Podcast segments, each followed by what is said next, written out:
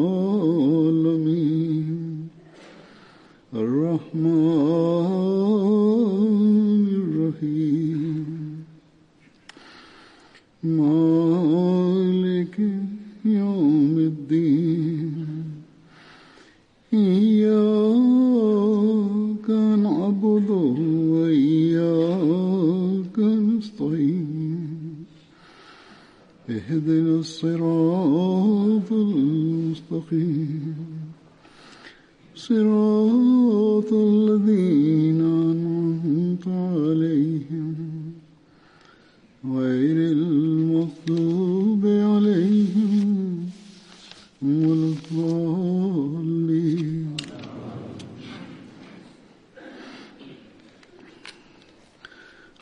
ஹதரத் நபில் நாயகம் சல்லா அலிசல்லம் அவர்களது ஒரு சஹாபி அவரது பெயர் ஹல்லாத் பின் ராஃபி சர்கி.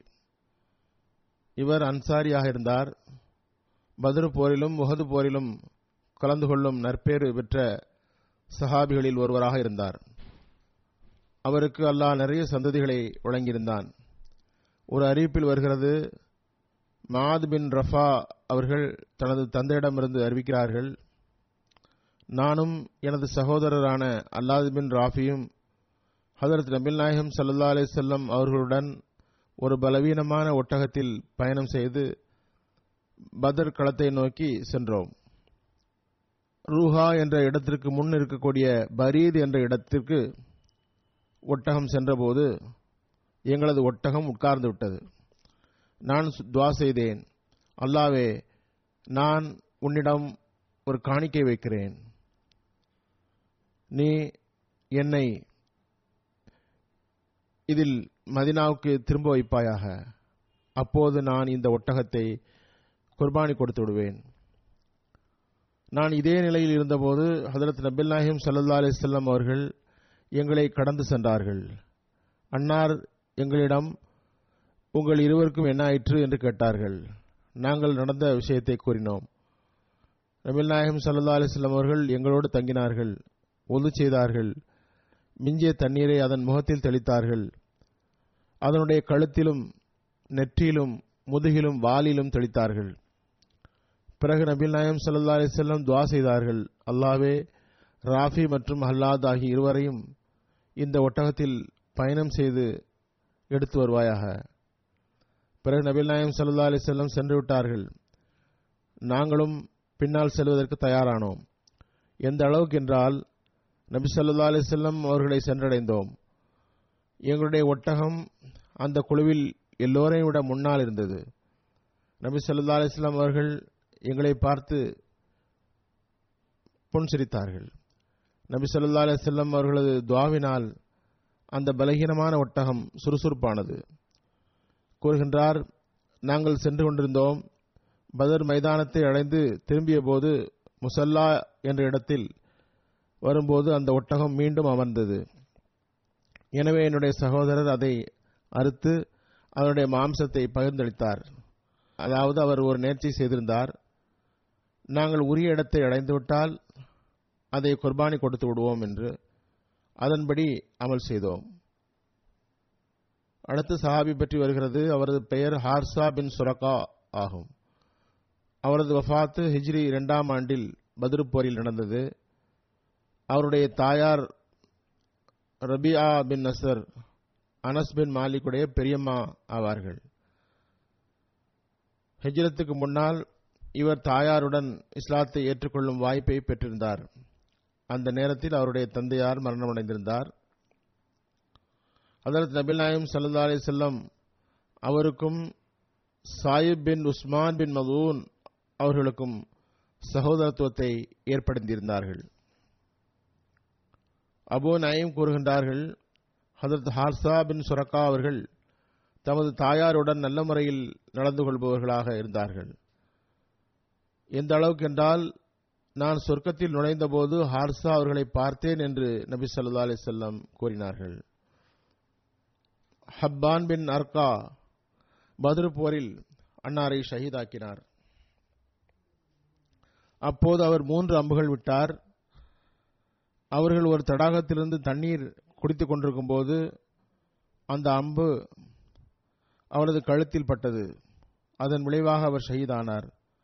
அதற்கு அனஸ் ரதிலானு அறிவிக்கின்றார்கள் அதற்கு நபி சல்லா அலிஸ்லாம் அவர்கள் நடந்து சென்று கொண்டிருக்கும் போது ஒரு அன்சாரி இளைஞர் அவர்கள் முன்னால் வந்தார்.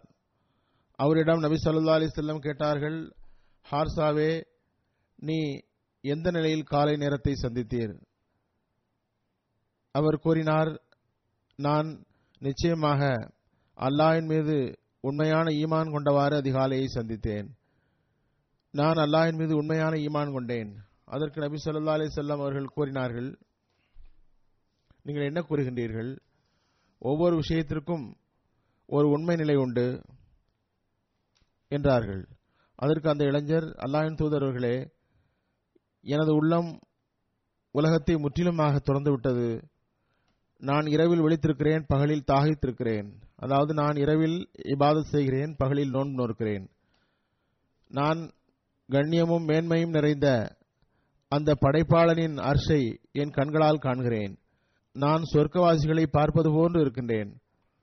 அவர்கள் ஒருவரை ஒருவர் சந்தித்துக் கொண்டிருக்கிறார்கள். நான் நரகவாதிகளையும் பார்ப்பது போன்று இருக்கின்றது. அவர்கள் அதில் கூச்சலிட்டுக் கொண்டிருக்கிறார்கள். நபி சொல்லா அலிஸ்லாம் கூறினார்கள் இதே நிலையில் இருப்பீராக. நீர் எத்தகைய மனிதன் என்றால் அல்லாஹ் உமது உள்ளத்தை ஈமானால் ஒளிமயமாக்கிவிட்டான். அவர் கூறினார் அல்லாஹின் தூதரே சல்லா அலி செல்லம் எனக்கு ஷஹாதத்து கிடைப்பதற்காக துவா செய்யுங்கள். நபி சொல்லா அலி செல்லம் அவருக்காக துவா செய்தார்கள். பதிலுடைய நாளில் வாகனம் உள்ளவர்களை அழைக்கும் போது அவர் முதலில் வெளியே வந்தார். முதன் முதலில் கொல்லப்பட்ட வாகன ஓட்டியாக இருந்தார்.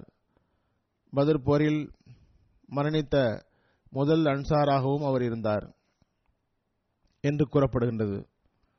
அவரது மரண செய்தி அவரது தாயாருக்கு கிடைத்தபோது அவருடைய தாயார் உபையே நபி சல்லா அலிஸ்லாம் அவரிடம் வந்தார். எனக்கு ஹார்சாவுடன் எவ்வளவு அன்பு உள்ளது என்று உங்களுக்கு தெரியும். அவர் எனக்கு மிகவும் தொண்டு செய்பவராக இருந்தார். பிறகு அவர் சொர்க்கவாதியை சார்ந்தவராக இருக்கின்றார் என்றால் நான் அதை பொறுத்துக் கொள்வேன் அவ்வாறு இல்லை என்றால் நான் என்ன செய்வேன் என்று இறைவனை அறிந்தவன் என்று கூறினார். அதற்கு ரபில் நாயகம் சல்லா அலிஸ்லாம் கூறினார்கள் ஹார்சாவின் தாயாரே சொர்க்கம் ஒன்றல்ல பல இருக்கின்றன. ஹார்சாவோ அந்த உயர்ந்த இடத்தில் இருக்கிறார். அப்போது அந்த பெண்மணி கூறினார் நான் கண்டிப்பாக பொறுமை காப்பேன். இன்னொரு அறிவிப்பின் அடிப்படையில் நபில் நாயகம் சல்லா அலி செல்லம் கூறினார்கள் ஹார்சா உயர்ந்த சொர்க்கத்தில் இருக்கிறார் என்று கூறியவுடன் அவரது தாயார் திரும்பி சென்று விட்டார்கள். சிரித்துக்கொண்டே நல்லது நல்லது ஹாரிசாவே என்று கூறினார். மதுர் போரின் போது அல்லா தாலா நிராகரிப்பவர்களின் தலைவர்களை மரண பீதியினால் தலைகுனிய வைத்து இழிவுபடுத்தினான். பதர் போரில் கலந்து கொண்ட முஸ்லீம்களுக்கு கண்ணியத்தை வழங்கினான். ஹதரத்து நபில் நாயம் சல்லா அலிஸ்லாம் அவர்கள் பதில் சஹாபாக்களை பற்றி செய்தி பெற்றார்கள். அதாவது பதில் சஹாபிகளை இறைவன் மன்னித்து விட்டான். அதாவது நீங்கள் என்ன செய்தாலும் சரியே அல்லாஹ் உங்களை மன்னித்து விட்டான் என்று கூறப்பட்டது. அதாவது நீங்கள் என்ன வேண்டுமானாலும் செய்யுங்கள் அல்லாஹ் உங்களுக்கு சொர்க்கத்தை தந்து விட்டான் என்பது இதற்கு பொருளல்ல. நீங்கள் பாவம் செய்தாலும் சொர்க்கம்தான் கிடைக்கும் என்று இங்கு கூறப்படவில்லை. அவர்கள் திருக்குரானின் வசனங்களுக்கு மாற்றமாக எந்த ஒரு செயலையும் செய்ய மாட்டார்கள். அவர்களுக்கு அல்லாஹ் வழிகாட்டி கொண்டிருப்பான் என்பது இதன் பொருளாகும். ஹதரத் நபில் நாயகம் சல்லா அலிசல்லம் அவர்கள் பதர் போரில் ஷஹீதான ஹதரத் ஹார்சா பின் சுரக்கா அவர்களை பற்றி கூறினார்கள். அவர் ஜன்னத்துல் பிரதோசில் இருக்கிறார். ஒரு சஹாபி அப்பாத் பின் பஷர் ஆவார்கள். ஹிஜ்ரி பதினொன்றாவது வருடம் யமாமா போர் நடந்தபோது அன்னார் வஃத்தானார்கள். ஹசரத் அப்பாத் பின் பஷர் அவர்களின் சொட்டு பெயர் அபு பஷர் மற்றும் அபு ரஃபி ஆகும். பனு அப்துல் அசல் கோத்திரத்தை சார்ந்தவர். அவருடைய சந்ததியாக ஒரே ஒரு பெண் மகள் இருந்தாள். அவரும் இறந்துவிட்டார் அவர் மதினாவில் முசாப் பின் அமீர் அவருடைய கையில் பயிர் செய்திருந்தார். Saad bin Muaz Usair bin Suhair இருவருக்கும் முன்பே இஸ்லாத்தில் நுழைந்திருந்தார். மதினாவில் சகோதர உடன்படிக்கையை ஏற்படுத்திய போது நபி சல்லா அலி செல்லம் அவர்கள் அவரை அபு ஹுசைஃபா பின் உத்பா அவர்களோடு சகோதரராக ஆக்கியிருந்தார்கள். ஹதரத் அபாத் பின் பஷர் அவர்கள் பதர் உஹத் அகல் மற்றும் அனைத்து போர்களிலும் நபி சல்லா அலிஸ்லாம் அவர்களோடு கலந்து கொண்டார். ஹதரத் நபிகள் நாயகம் சல்லா அலிஸ்லாம் அவர்கள் காபின் அஷ்ரஃபை கொலை செய்வதற்காக அனுப்பிய சஹாபாக்குழுல் ஒருவராகவும் இருந்தார். காபின் அஷ்ரபுடைய அஷ்ரஃபுடைய கொலை சம்பவம் இவ்வாறாகும். ஹசரத் மிர்ஷா பஷீர் அஹமத் சாப் அவர்கள் சீரத் ஹாத்தமன் நபியினில் இத்தொடர்பாக எழுதியுள்ளார்கள். சம்பவம் என்னவென்றால் பதர் போருக்கு பிறகு யூதர்களின் உள்ளத்து குரோதம் வெளியே வந்தது. பரிதாபம் என்னவென்றால் முஸ்லிம்களை நிராகரிப்பவர்கள் கொன்று விடுவார்கள் என்பது யூதர்களின் எண்ணமாக இருந்தது. ஆனால் யுத்தத்தின் முடிவு முஸ்லிம்களின் பக்கம் வெற்றி கிடைத்திருந்தது. இதன் காரணத்தினால் அவர்களின் உள்ள குரோதம் வெளியே வந்தது. ஹதரத் மிர்சா பஷீர் அஹமத் சாப் அவர்கள் எழுதுகின்றார்கள் பரிதாபம் பனு கைன்கா நாட்டை விட்டு வெளியேற்றப்பட்ட போது யூதர்கள் அதற்கு பிறகும் கூட சீர்திருத்தத்தின் பக்கம் வர முடியாமல் போய்விட்டது.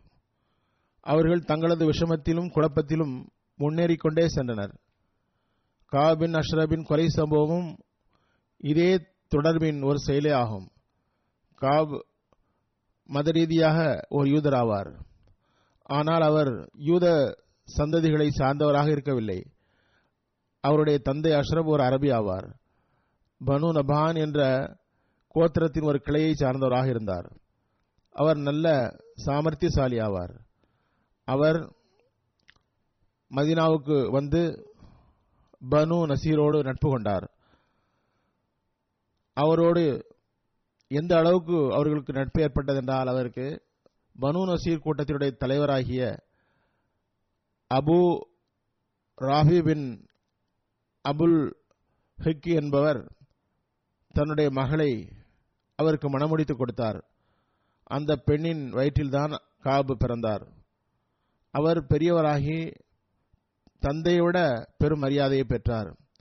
எந்த அளவுக்கு என்றால் அவர் கடைசியில் எல்லா அரபு யூதர்களும் தங்களுடைய தலைவராக அவரை கருதினார்கள்.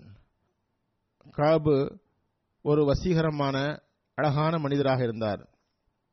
நல்ல கவிதை பனையும் ஆற்றல் கொண்டவராகவும் செல்வமிக்கவராகவும் இருந்தார். தன்னுடைய சமுதாயத்தின் அறிஞர்கள் மற்றும் உறவினர்களுக்கு பொருள் உதவி செய்து தன்னுடைய கீழே வைத்துக் கொண்டார். ஆனால் குணத்தை பொறுத்தவரையில் அவர் மோசமான இயல்புடையவராக இருந்தார். தந்திரங்கள் செய்யும் ஆற்றலுடையவராக இருந்தார். அதில் அவருக்கு நல்ல திறமை இருந்தது. ஹதரத்து நபிகள் நாயம் சல்லா அலிஸ்லாம் அவர்கள் ஹெஜ்ரத் செய்து மதினா வந்தபோது காபின் அஷ்ரப் மற்ற யூதர்களோடு இணைந்து ஹதரத் நபில் நாயகம் சல்லா அலிஸ்லாம் அவர்களோடு உடன்படிக்கையில் கலந்து கொண்டார். அந்த உடன்படிக்கை நட்பை வளர்ப்பது அமைதியை ஏற்படுத்துவது பாதுகாப்பை வழங்குவது இவற்றில் ஒருவர் மற்றவருக்கு உதவியாக இருப்போம் என்பதாகும். வெளிப்படையாக அவர் உடன்படிக்கை செய்திருந்தார். ஆனால் உள்ளுக்குள்ளேயே காபின் உள்ளத்தில் காழ்ப்புணர்ச்சி மற்றும் பகமை இருந்தது. அவர் மறைமுகமான தந்திரங்களால் இஸ்லாம் மற்றும் இஸ்லாத்தின் நிறுவனர் மீது எதிர்ப்பை தொடங்கியிருந்தார். எழுதப்பட்டுள்ளது காபு ஒவ்வொரு வருடமும் யூத ஆலிம்கள் மற்றும் கவிஞர்களுக்கு பொருளுதவி செய்து வந்தார். ஹதரத் நபி சல்லா அலைஹி வஸல்லம் அவர்களது ஹிஜ்ரத்துக்கு பிறகு அம்மக்கள் தங்களது வருடாந்திர உதவிக்காக அவரிடம் வந்தபோது அவர் பேச்சுக்கிடையே அவர்களிடம் ஹதரத் நபீல் நாயகம் சல்லா அலைஹி வஸல்லம் அவர்களை பற்றி குறிப்பிட்டார். மார்க்க ரீதியான கேள்விகளை கேட்டார். அம்மக்களும் வெளிப்படையாக பார்க்கும்போது நமக்கு வாக்களிக்கப்பட்ட இறை தூதர் இவர்தான் என்று தெரிகிறது என்று கூறினார்கள். அதை கேட்டு காபு மிகவும் கலவரமடைந்தார். அவ்வளவு பேரையும் ஏசினார். எங்களுக்கு இல்ஹாமி புரிவதில் தவறு ஏற்பட்டுவிட்டது. சிந்தித்தோம். ஹதரத் அபில்நாயம் சல்லா அலிஸ்லாம் அவர்கள் நமக்கு வாக்களிக்கப்பட்ட இறை தூதர் அல்ல என்றார்கள். இந்த பதிலால் காபு உடைய பிரச்சினை தீர்ந்தது. அவர் மகிழ்ச்சியடைந்தவாறு அவர்களுக்கு வருடாந்திர உதவித்தொகையை வழங்கினார். எழுதுகின்றார்கள் இது ஒரு மார்க்க ரீதியான பிரச்சனையாக இருந்தது. இது ஒரு நெருடலான விஷயமாக இல்லை. ஆனால் அவர்களால் பொறுத்துக்கொள்ள முடியாத அளவுக்கு மோசமான விஷயமாக இருக்கவில்லை என்றாலும் அதற்காக காபு கொலை செய்யப்பட வேண்டியதில்லை என்று மக்கள் நினைக்கின்றார்கள். ஆனால் விஷயம் என்னவென்றால் காபுடைய எதிர்ப்பின் நிலை மிகவும் அபாயகரமானதாக ஆகிவிட்டது. இறுதியில் பதில் போருக்கு பிறகு அவர் எந்த அளவுக்கு மோசமான நிலையை எடுத்தார் என்றால் அது மிகவும் குழப்பத்தை ஏற்படுத்துவதாக இருந்தது. இதன் காரணத்தினால் முஸ்லிம்களுக்கு மிகவும் மோசமான நிலை ஏற்பட்டது. உண்மையில் பதிலுக்கு முன்பே காபு நினைத்திருந்தார் முஸ்லிம்கள் ஒரு ஆர்வத்தில் நபி சொல்லா அலிஸ்லாம் அவர்களிடம் பயிர் செய்து விட்டார்கள். கண்டிப்பாக முஸ்லிம்கள் தானே விலகி விடுவார்கள். தங்களுடைய மூதாதையர்களின் மதத்திற்கு திரும்பி விடுவார்கள் என்று நினைத்தார். ஆனால் மதுர் போரில் முஸ்லிம்களுக்கு எதிர்பார்க்காத வெற்றி கிடைத்துவிட்டது. குறைஷிகளின் தலைவர்கள் கொல்லப்பட்டுவிட்டனர். ஆகவே இந்த புதிய மார்க்கம் இனி அழிவதற்கான வழி இல்லை என்று நினைத்து பதருக்கு பிறகு முழுமையாக முயன்று இஸ்லாத்தை ஒழிப்பதற்காக திட்டமிட்டார். அவருடைய உள்ளத்து குரோதத்தின் முதல் வெளிப்பாடு இவ்வாறு ஏற்பட்டது.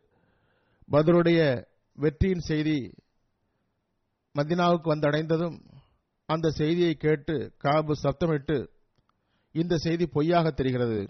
நபி ஸல்லல்லாஹு அவர்கள் இவ்வளவு பெரிய குறைஷிகளின் படையை வெற்றி பெற்றிருக்க முடியாது. மக்கத்தின் தலைவர்கள் மண்ணில் வீழ்ந்திருக்கவும் முடியாது. இந்த செய்தி உண்மை என்றால் வாழ்வதை விட மரணிப்பது எவ்வளவோ மேல் என்று காபு கூறினார்.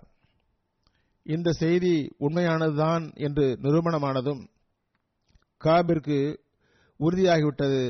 பதிலில் முஸ்லிம்களின் வெற்றி அவரது கற்பனையிலும் இல்லாததாக இருந்தது. எனவே அவர் கோபமடைந்து உடனே பயணத்துக்கு ஏற்பாடு செய்தவாறு மக்காவை நோக்கி சென்றார். தன்னுடைய மோசமான கவிதைகளால் குறைஷிகளின் உள்ளத்திலுள்ள நெருப்பை தூண்டிவிட்டார். அவருடைய உள்ளத்தில் முஸ்லிம்களின் இரத்தத்தின் மீது அடங்காத ஒரு தாகத்தை ஏற்படுத்தினார். அவருடைய உள்ளத்தை பழிவாங்குதலின் உணர்வால் நிறைத்தார். காபிருடைய இந்த தூண்டுதலால் அவர்களது உள்ளத்தில் கடுமையான உத்வேகம் ஏற்பட்டது. எனவே அவர்களை காபத்துல்லாவின் அருகே அழைத்துச் சென்று அதன் திரையை பிடித்து சத்தியம் செய்ய வைத்தார். இந்த உலகை விட்டு இஸ்லாத்தையும் இஸ்லாத்தின் நிறுவனரையும் இந்த உலகை விட்டு அகற்றாதவரை நிம்மதியடைய மாட்டோம் என்று அவர்கள் கூறினார்கள். இது மக்காவின் காபிர்கள் எடுத்த உறுதிமொழியாகும். மக்காவில் இது இது போன்ற மோசமான நிலையை உருவாக்கிவிட்ட அந்த துர்பேறு கொண்ட மனிதன் ஒவ்வொரு சமுதாயமாக சென்று எல்லோரையும் முஸ்லிம்களுக்கு எதிராக தோண்டினார். பிறகு மதினாவுக்கு திரும்பி வந்து முஸ்லிம் பெண்களை குறித்து துர்க்கவிதை பாடினார். தன்னுடைய ஆவேசமூட்டும் கவிதைகள் மூலம் தீய முறையில் முஸ்லிம் பெண்களை பற்றி கூறினார். நபியின் குடும்பத்தை சார்ந்த பெண்களையும் கூட அந்த அசுத்தமான கவிதையை பாடுவதிலிருந்து அவர் விட்டு வைக்கவில்லை. நாட்டில் இந்த கவிதைகளை பற்றிய சர்ச்சை உருவானது உருவானது. இறுதியில் அவர் ஹசரத் நபில் நாயகம் சல்லா அலிஸ்லாம் அவர்களை கொலை செய்ய திட்டம் தீட்டினார். அவர்களை ஒரு விருந்துக்கு அழைத்து தன்னுடைய வீட்டிற்கு அழைத்து சில யூத இளைஞர்களை கொண்டு கொலை செய்ய திட்டமிட்டார். அல்லாஹின் அருளால் குறித்த நேரத்தில் அது தெரிய வந்தது. அவருடைய சூழ்ச்சி வெற்றி பெறவில்லை. காபுக்கு எதிரான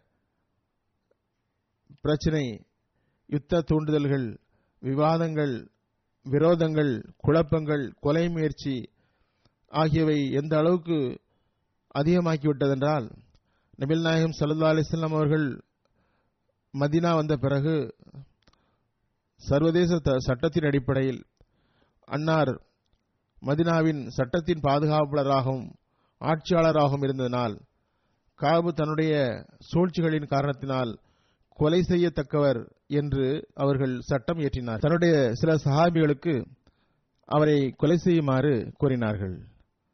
காபின் குழப்பங்களின் காரணத்தினால் மதினாவில் அவருடைய கொலையை பகிரங்கமான முறையில் நிறைவேற்ற முடியாமல் இருந்தது. அவர் கொலை செய்யப்பட்டால் மதினாவில் அதனால் பெரிய யுத்த சூழ்நிலை உருவாகுமாறு இருந்தது. அதனால் எவ்வளவு இரத்தங்கள் சிந்தப்படும் என்று தெரியாது. ஹதரத் நபில் நாயம் சல்லா அலிஸ்லாம் அவர்கள் முடிந்த அளவுக்கு அந்த இரத்தம் சிந்துதலை தவிர்க்க விரும்பினார்கள். அவரால் ஒரு சண்டை உருவாவதை விரும்பவில்லை. ஆகவே காபை ஒரு சிலரை மட்டுமே சென்று பகிரங்கமாக அல்லாமல் கொலை செய்ய வேண்டும் என்று முடிவு செய்தார்கள். அதாவது ஒரு சரியான சந்தர்ப்பத்தை பயன்படுத்தி அவரை கொன்றுவிட வேண்டும் என்று முடிவு செய்தார்கள். இந்த பொறுப்பை அன்னார் ஹவுஸ் கோத்திரத்தை சார்ந்த முகமது பின் மசுலமா அவரிடம் ஒப்படைத்தார்கள். அவரிடம் கூறினார்கள் நீங்கள் என்ன முடிவு எடுத்தாலும் ஹவுஸ் கோத்திரத்தின் தலைவரான சாது பின் மாஸ் அவர்களுடன் ஆலோசனை செய்த பிறகே செய்ய வேண்டும். மாத் பின் மஸ்லமா கூறினார்கள் அல்லாவின் தூதரே அமைதியான முறையில் கொலை செய்யுமாறு கூறியிருந்தீர்கள். அவ்வாறெனில் ஏதாவது சாக்கு போக்குகளை கூறி அவரை வீட்டிலிருந்து வெளியே கொண்டு வந்து ஒரு பாதுகாப்பான இடத்தில்தான் அவரை கொல்ல முடியும். அன்னார் இந்த இக்கட்டான சூழ்நிலையை கருத்தில் கொண்டு மௌனமான முறையில் தண்டனையை நிறைவேற்றுவதற்கான ஆலோசனையை கேட்டார். ஹதரத்து முகமது பின் மஸ்லமா சாது பின் மாஸ் அவர்களுடைய ஆலோசனையுடன் இன்னும் சில சஹாபாக்களை துணை அழைத்துக் கொண்டு காபுடைய வீட்டிற்கு சென்று அவரிடம் கூறினார்கள் அதற்கு நபில் நாயம் சல்லா அலிசல்லம் அவர்கள் எங்களிடம் சதக்கா கேட்கிறார்கள். நாங்களோ கஷ்டத்தில் இருக்கிறோம். நீங்கள் கருணை காட்டி எங்களுக்கு உதவி செய்ய முடியுமா? இதை கேட்டு காபு மகிழ்ச்சியுடன் சிரித்தார். கூறினார் அல்லாஹின் மீது ஆணையாக நீங்கள் நிம்மதி இழந்து அவரை விட்டுவிடக்கூடிய காலம் தூரத்தில் இல்லை. அப்போது முகமது கூறினார் நாங்கள் முகமது சல்லா அலிஸ்லாம் அவர்களை பின்பற்றுவதாக ஏற்றுக்கொண்டுள்ளோம். மேலும் இந்த இயக்கத்தின் விளைவு எப்படி இருக்கும் என்பதை நாங்கள் பார்க்கவும் செய்கிறோம். ஆனால் நீங்கள் இப்போது கடன் தருவீர்களா இல்லையா என்பதை மட்டும் கூறுங்கள். கூறினார் ஆம். ஆனால் எனக்கு பொருள் ஏதாவது அடமானமாக வையுங்கள் என்று கூறினார். நீங்கள் உங்களுடைய பெண்களை அடமானமாக வைக்க வேண்டும். முகமது தன்னுடைய கோபத்தை அடக்கியவாறு அது எவ்வாறு முடியும் என்று கூறினார். உம்மை போன்ற மனிதர்களிடம் எங்களுடைய பெண்களை எவ்வாறு வைக்க முடியும்? காப் கூறினார் சரி விடு. உமது மகளையாவது அடமானமாக வை என்று கூறினார். அதுவும் சாத்தியமற்றது என்று முகமது கூறினார். நான் முழு அரபு நாட்டையும் எடுத்துக்கொள்ள முடியாது என்று கூறியபோது காப் கூறினார் நீங்கள் ச- தயவு செய்தால் எங்களுடைய ஆயுதங்களை தருகிறோம். காப் திருப்தி அடைந்தார். இரவிலேயே தருவதாக வாக்குறுதி தந்தார். இரவானதும் எல்லா ஆயுதங்களையும் எடுத்துக்கொண்டு காபுடைய வீட்டுக்கு வந்தார்கள். அவர்களால் வெளிப்படையாகவே ஆயுதங்களை கொண்டு வர முடிந்தது. பேசிக்கொண்டே அவரை ஒரு இடத்துக்கு அழைத்து வந்தார்கள்.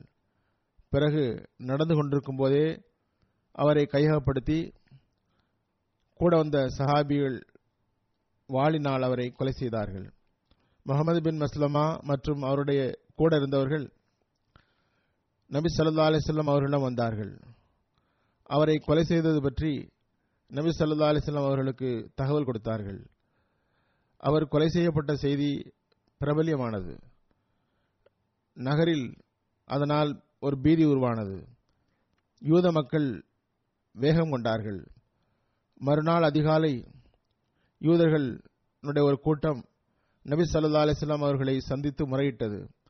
எங்களது தலைவராகிய காபை கொலை செய்து விட்டார்கள் என்றார்கள்.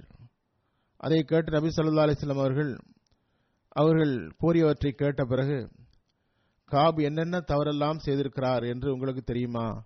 என்று கூறினார்கள். பிறகு அவர்கள் சுருக்கமாக காபுடைய உடன்படிக்கை மீறுதல் போர் திட்டங்கள் குழப்பம் விளைவித்தல் கொலை முயற்சி ஆகியவற்றை எடுத்துக் கூறினார்கள். அதை கேட்ட மக்கள் அமைதியாகிவிட்டார்கள். பிறகு நபி சொல்லா அலிஸ்லம் கூறினார்கள் வருங்காலத்திலாவது நீங்கள் எங்களோடு ஒத்துழைத்தால் பகமையுடன் குழப்பம் விளைவிக்காமல் இருக்க வேண்டும் என்பதற்காக வருங்காலத்திற்காக யூதர்கள் முஸ்லிம்களுடன் அமைதியான முறையில் வாழ வேண்டும் குழப்பத்திலிருந்து விலகி இருக்க வேண்டும் என்று புதிய ஒரு ஒப்பந்தம் போடப்பட்டது.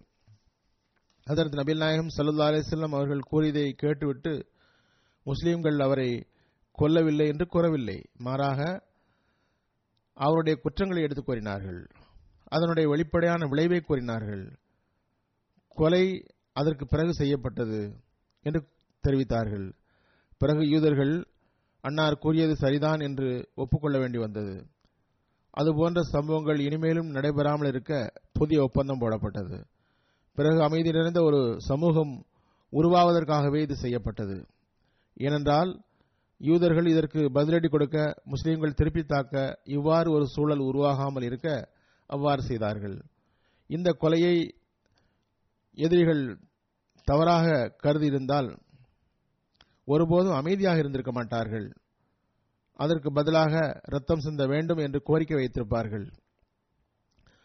அந்த கோரிக்கையை அவர்கள் வைக்கவில்லை. இதிலிருந்து தெரிய வருவதாவது அக்காலத்து சட்டத்திற்கு ஏற்ப அது அனுமதிக்கப்பட்ட முறையாகும்.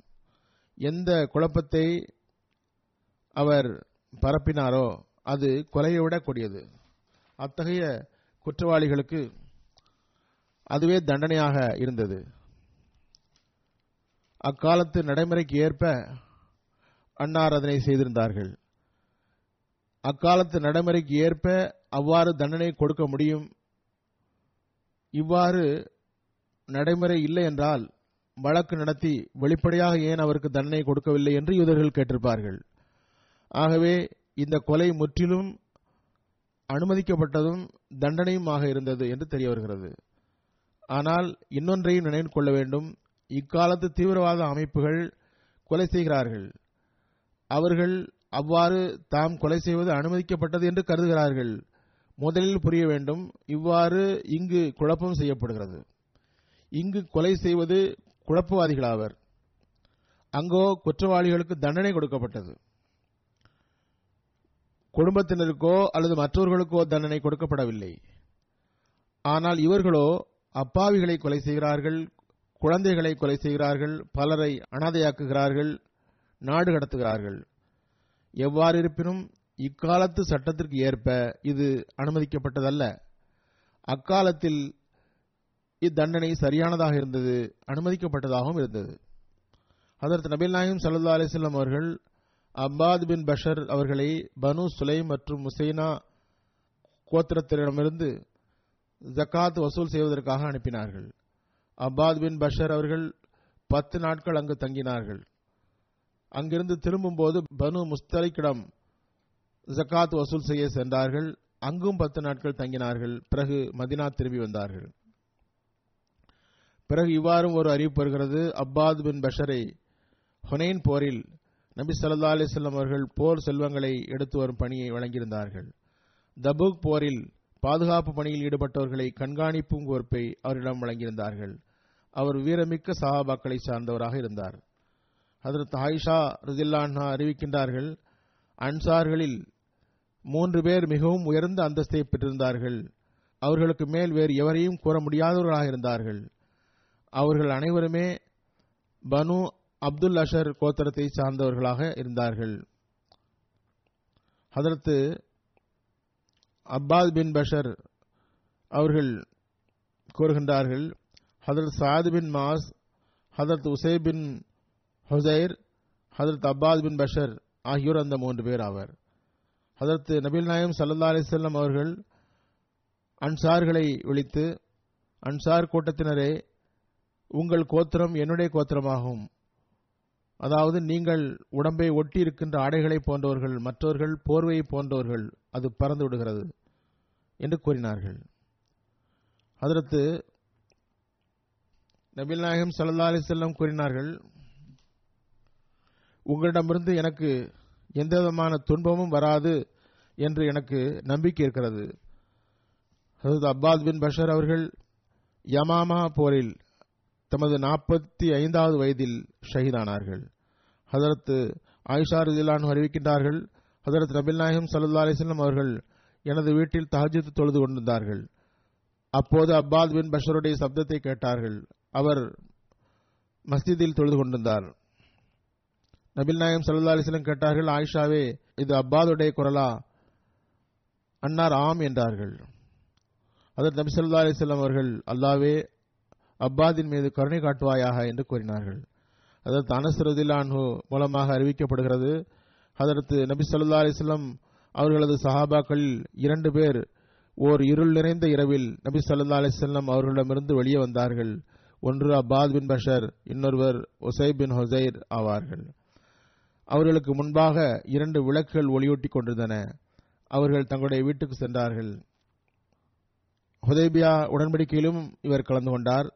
மிர்சா பஷீர் அஹமது சாப் கூறுகின்றார்கள் நபி சல்லா அலிஸ்லாம் அவர்கள் ஆயிரத்தி நானூறு சஹாபிகள் ஹெஜ்ரி ஆறாவது ஆண்டில் துல்காதா மாதத்தில் திங்கட்கிழமை அன்று மதினாவிலிருந்து புறப்பட்டார்கள். அந்த பயணத்தில் அவர்களுடன் அவர்களுடைய கண்ணியத்திற்குரிய துணைவியாரான உமே சலமா அவர்களும் இருந்தார்கள். உனிலா பின் அப்துல்லா அவர்களை மதினாவுக்கு அனுப்பினார்கள். அங்கு உம்மே மக்தூம் என்ற கண் தெரியாத சஹாபி அமீராக இருந்தார்கள். இவர் சுல்குலை சுல் ஹுலைஃபாவை அடைந்தபோது மதினாவின் ஆறு மைல் தூரத்தில் இருக்கக்கூடிய மக்காவின் சாலையில் தங்குமாறு கட்டளையிட்டார்கள். அங்கே லுகர் தொழுகைக்கு பிறகு எழுபது குர்பானி ஒட்டகங்கள் மீதும் அடையாளமிடுமாறு கட்டளையிட்டார்கள். சஹாபாக்களிடம் ஹாஜிகளுடைய பிரத்யேக ஆடையான இஹ்ராம் ஆடையை அணியுமாறு கட்டளையிட்டார்கள். தாமும் இஹ்ராம் அணிந்து கொண்டார்கள். பிறகு குறைஷிகளின் நிலைமைகளை அறிந்து கொள்வதற்காக அதாவது எந்த ஒரு விஷமும் செய்யும் எண்ணத்தில் அவர்கள் இருக்கின்றார்களா என்று அறிந்து கொள்வதற்காக ஜிசா என்ற கோத்திரத்தை சார்ந்த மக்காவுக்கு அருகில் உள் இருந்த புஷூர் பின் சுபியான் என்பவரை அனுப்பி சிறிது சிறிதாக மக்காவை நோக்கி சென்று அவர்களுடைய நிலைமைகளை தெரிந்து கொண்டு வருவதற்காக முஸ்லிம்கள் ஒன்றிணைந்து முன்னேறி செல்லுமாறு அபாத் பின் பஷருடைய தலைமையில் இருபது பேர் கொண்ட ஒரு குழுவை நியமித்தார்கள். அவர்கள் சில நாட்கள் பயணத்துக்கு பிறகு மக்காவிற்கு இரண்டு மஞ்சில் தூரத்தில் இருந்த அஸ்வான் என்ற இடத்தை அடைந்தபோது அவருடைய செய்தியாளர் திரும்பி வந்து தெரிவித்தார் மக்கத்து குறைஷிகள் மிகவும் ஆவேசமாக இருக்கின்றார்கள். உங்களை தடுத்து நிறுத்துவதற்காக உறுதி பூண்டுள்ளார்கள். எந்த அளவுக்கு என்றால் அவர்களில் பலர் தங்களுடைய இந்த ஆவேசத்தை வெளிப்படுத்துவதற்காக சிறுத்தையின் தோலை அணிந்து கொண்டிருக்கிறார்கள். யுத்தத்திற்கான உறுதி எடுத்தவாறு எல்லா சூழ்நிலையிலும் முஸ்லிம்களை தடுத்து நிறுத்த வேண்டும் என்று விரும்பினார்கள் என்றும் குறைஷிகள் சில வாகனமுடையவர்களுடன் அதுவரை முஸ்லீம் ஆகாமல் இருந்த ஹாலித் பின் வலீத் அவர்களின் தலைமையில் முன்னோக்கி அனுப்பியிருந்தார்கள் என்றும் அந்த குழு இப்போது முஸ்லிம்களை நெருங்கிக் கொண்டிருக்கிறது என்றும் அக்குழுவில் இக்ரிமா பின் அபுஜஹலும் இருந்தார் என்றும் அன்னாருக்கு செய்தி தெரிவிக்கப்பட்டது. இந்த செய்தி அவருக்கு கிடைத்ததும் ஹதரத் நபி சொல்லா அலிஸ்லாம் அவர்கள் சண்டையை தவிர்ப்பதற்காக சஹாபாக்களுக்கு கட்டளையிட்டார்கள். மக்காவின் எல்லோருக்கும் தெரிந்த வழிகளை விட்டுவிட்டு வலது பக்கத்திலிருந்து முன்னேறுமாறு கட்டளையிட்டார்கள். இவ்வாறு முஸ்லிம்கள் கடல்புறத்தில் உள்ள இக்கட்டான வழிகளை கடந்து சென்று முன்னேறினார்கள். அங்கு ஹுதேபியா உடன்படிக்கையின் சந்தர்ப்பத்தின் போது விஷயங்களை சேகரிப்பதற்காக அனுப்பப்பட்ட அந்த குழுவில் அப்பாத் பின் பஷர் அவர்களும் இருந்தார்கள். இவர் மிகவும் நம்பிக்கைக்குரியவராக இருந்தார்கள். அதற்கு நபி சல்லா அலிசல்லம் அவர்களுக்கு அன்னார் மீது மிகவும் நம்பிக்கை இருந்தது. ஹதரத் அபாத் பின் பஷர் அவர்கள் ஹொதேபியா உடன்படிக்கையின் போதும் நடந்த பையத்தே ரிஸ்வானிலும் கலந்து கொண்டிருந்தார்கள். சாதர் ரிகா என்ற போரில் நடந்த சம்பவமானது ஹதரத் நபில் நாயம் சல்லா அலி செல்லம் அவர்கள் ஓர் இரவில் ஓர் இடத்தில் தங்கியிருந்தார்கள். அங்கு கடுமையான சூறை காற்று வீசியது. நபி சல்லா அலி செல்லம் அவர்கள் கூடாரத்தில் தங்கியிருந்தார்கள். அன்னார் சஹாபாக்களிடம் இன்று இரவு எனக்கு யார் பாதுகாப்பு வழங்குவார்கள் என்று கேட்டார்கள். அப்போது அபாத் பின் பஷர் அவர்களும் ஹசரத்து அம்மார் பின் யாசிர் அவர்களும் எழுந்து நின்று நாங்கள் இன்று பாதுகாப்பு வழங்குவோம் என்றார்கள். அதற்கு பிறகு கூடாரத்திற்கு வெளியில் இருந்த பாறையின் மீது இருவரும் இருந்தனர். பிறகு Abbad bin Bashar Hazrat Ammar bin Yasir அவர்களிடம் முன்னிரவில் நான் காவலுக்கு இருக்கிறேன். நீங்கள் செல்லுங்கள். பின்னிரவில் நீங்கள் காவலுக்கு இருங்கள். நான் சென்று தூங்குகிறேன் என்று கூறினார்கள். இந்த வகையில் ஹதரத்து அம்மார் பின் யாசிர் அவர்கள் தூங்கிவிட்டார்கள். ஹதரத் அப்பாத் பின் பஷர் அவர்கள் நின்றவாறு தொழுது கொண்டிருந்தார்கள். அங்கு நஜது பகுதியில் ஹதரத் நபீல் நாயம் சல்லா அலிஸ்லாம் அவர்களால் வரம்பு மீறுதலுக்காக பிடிக்கப்பட்ட பெண்களுள் ஒரு பெண்ணின் கணவரை காணவில்லை. அவர் இருந்தால் அவரது கணவரும் இருந்திருப்பார். அவர் திரும்பிய போது தன்னுடைய மனைவி முஸ்லிம்களிடம் கைதாகிவிட்டார் என்பதை தெரியவந்தது. உடனே அவர் சத்தியம் செய்தார். முகமது சல்லா அலி செல்லம் அவர்களுக்கு நஷ்டம் ஏற்படுத்தாமல் நிம்மதி அடைய மாட்டேன்.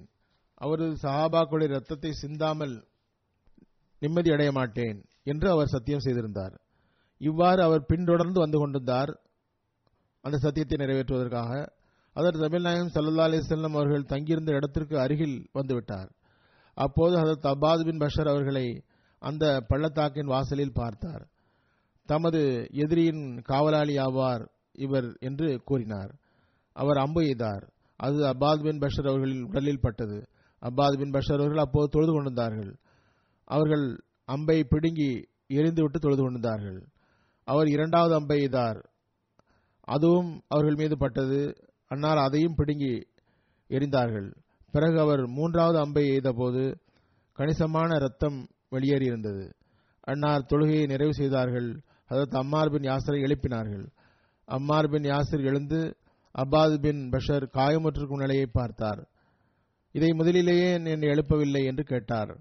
அதற்கு அப்பாது பின் பஷர் அவர்கள் நான் சுரா காஃபை ஓதிக்கொண்டிருந்தேன் நான் தொழுகையை முறிப்பதை விரும்பவில்லை. இதுதான் அம்மக்களின் இபாதத்தின் நிலையாக இருந்தது.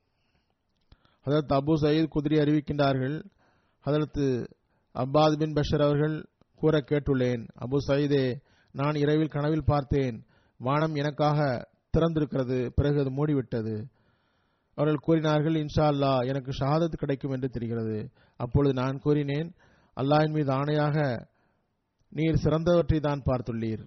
ஹதரத் அபு சயீத் குதிரிலானு அறிவிக்கின்றார்கள் யமாமா போரில் ஹசரத் அப்பாத் பின் பஷர் அன்சாரி அவர்களை அழைத்து கொண்டிருந்ததை பார்த்தேன்.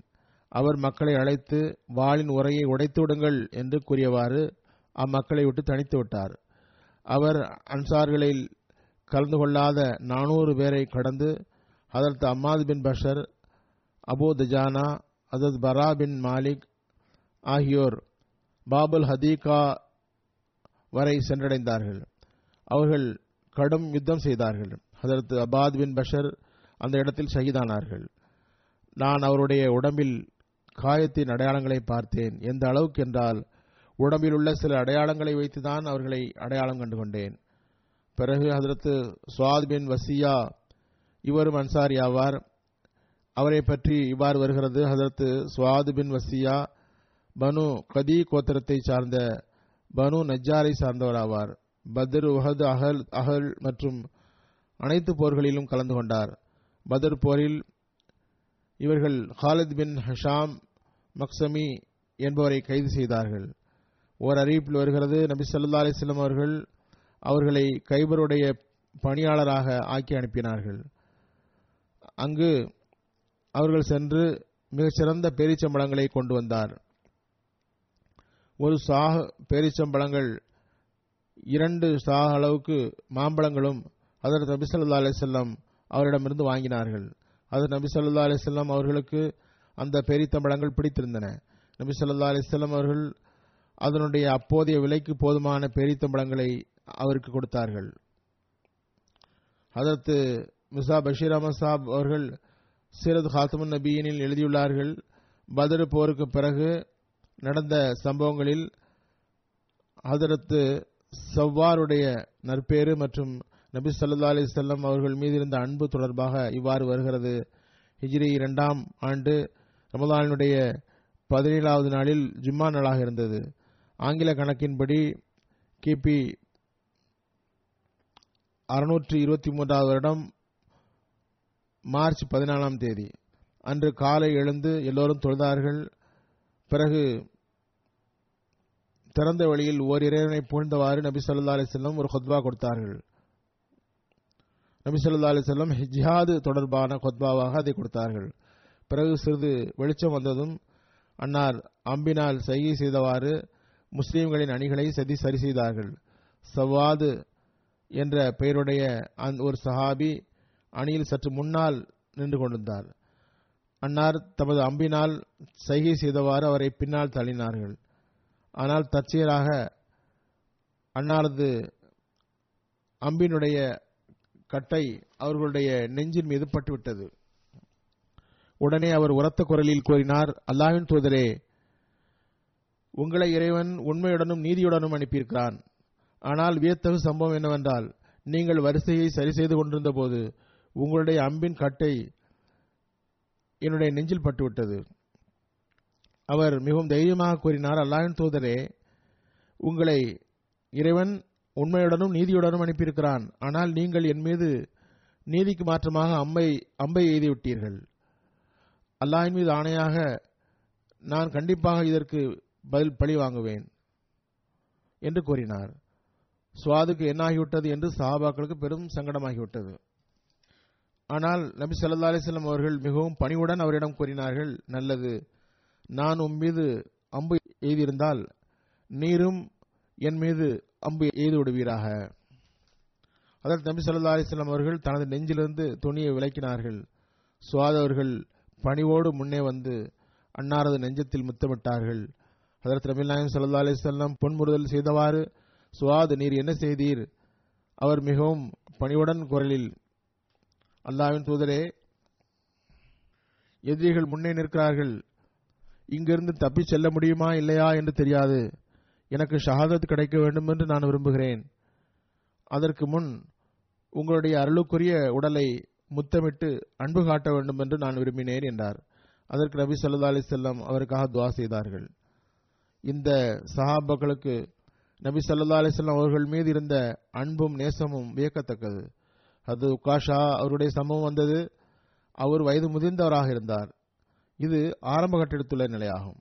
அதற்கு நபி சல்லா அலிசல்லாம் அவர்கள் மீது அன்பை வெளிப்படுத்துவதற்கு மட்டுமின்றி அவர்களுடைய நெருக்கத்தை பெற வேண்டும் என்று அவர்கள் எப்போதுமே ஆசை கொண்டவர்களாக இருந்தார்கள். அதற்காக முயற்சிக்கவும் செய்தார்கள். அல்லாஹ் இந்த மின்னிக் கொண்டிருக்கிற நட்சத்திரங்களின் தகுதியை உயர்த்துவானாக. நமக்கும் அரபு நாட்டை சார்ந்த அந்த ரசூலின் மீது காட்ட வேண்டிய பேரன்பின் உண்மைத்துவத்தை புரிந்து கொள்ளக்கூடிய தௌஃபீக்கை வழங்குவானாக.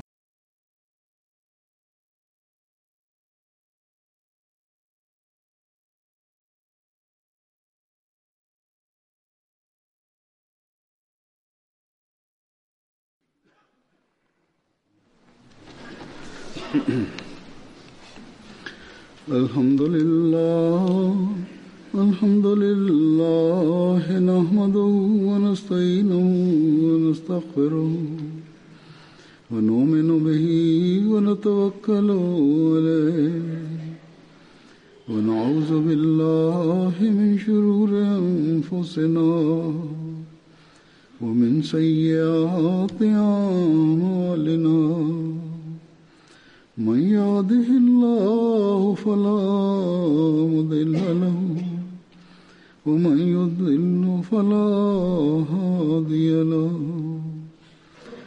ونشهد